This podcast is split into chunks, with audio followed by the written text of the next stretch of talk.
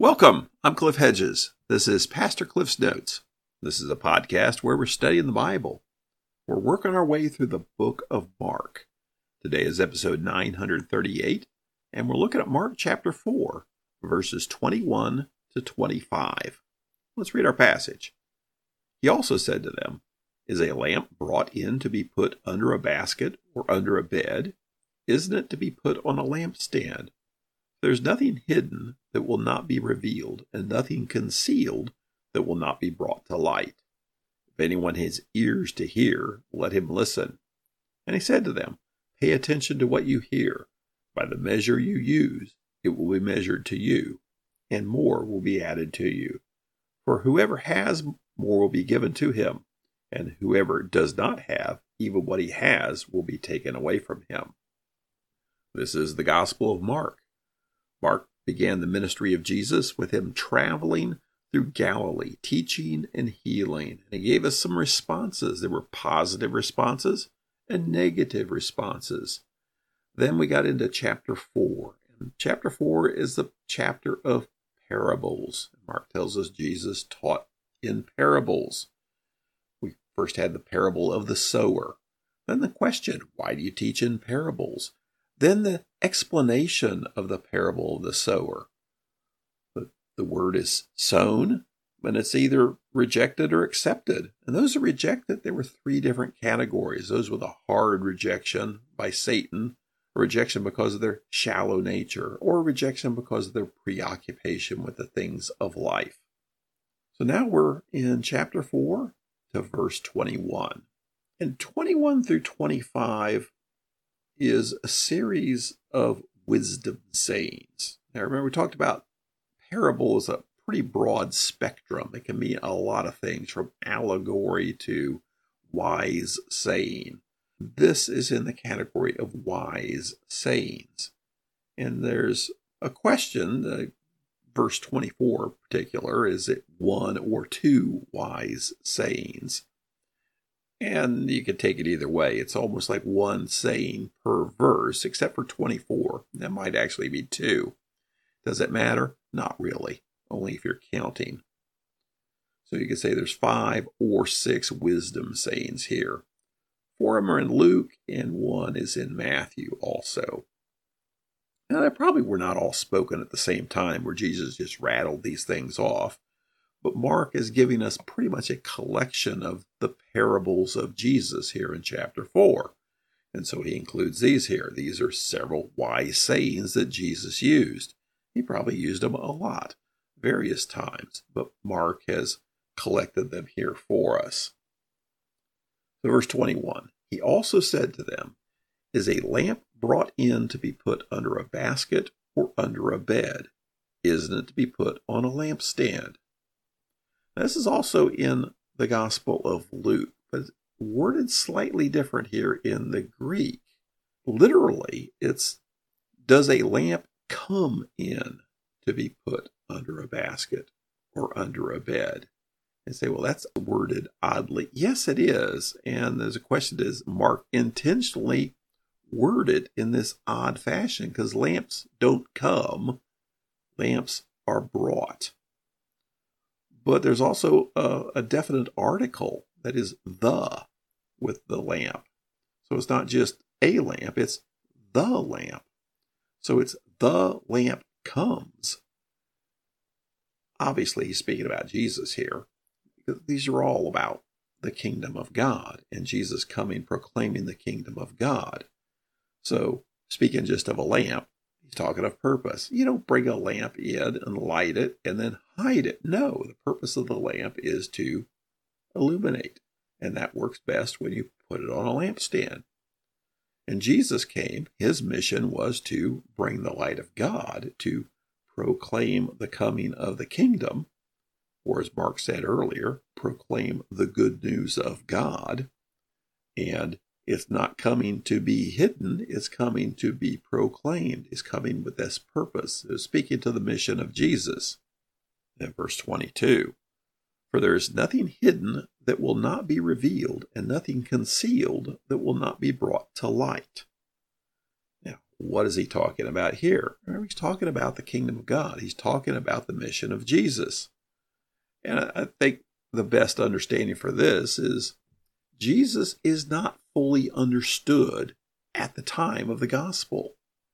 So when Jesus is speaking these things, Jesus is teaching throughout Galilee, the teaching he's giving them, not everybody really gets it. The disciples get it some, but not completely.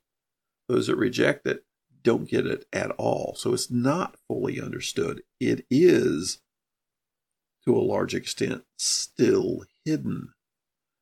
But the point he's making here is that the part that's hidden will be revealed, and the part that's concealed will be brought to light. So I think the best way to understand this is Jesus is not fully understood then, but he will be. Later, we will look back and fully understand the gospel. Things will be brought to light. That which seems concealed will be revealed. In verse 23, if anyone has ears to hear, let him listen. That's pretty self explanatory. Nothing hidden there, nothing hard to figure out. That's just an admonition. If you got ears to hear the words, then you better listen to the words. The words of Jesus, which are the words of life, the words of the kingdom, the words of God. And so, if God is speaking, maybe you ought to listen. Verse 24.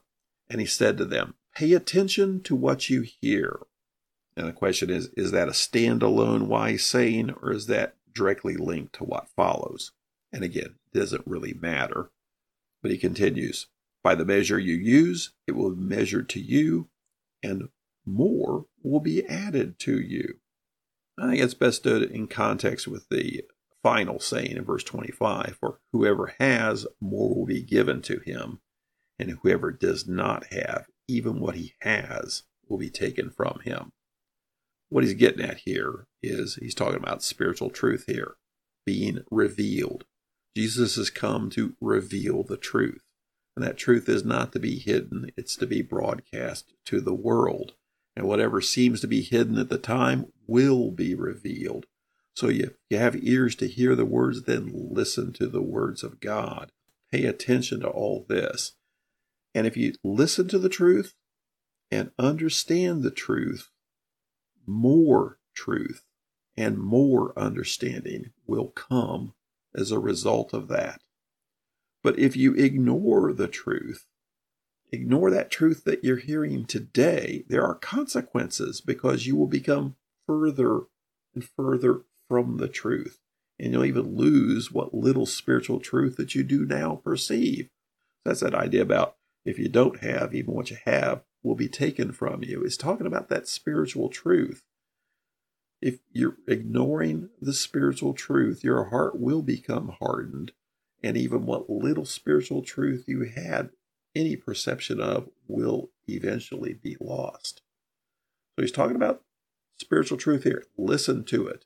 The more you listen to it, the more you accept it, the more you dwell on it, the more you welcome it, the more you will learn the more you will grow. The more you reject the truth, the further and further you will get from it.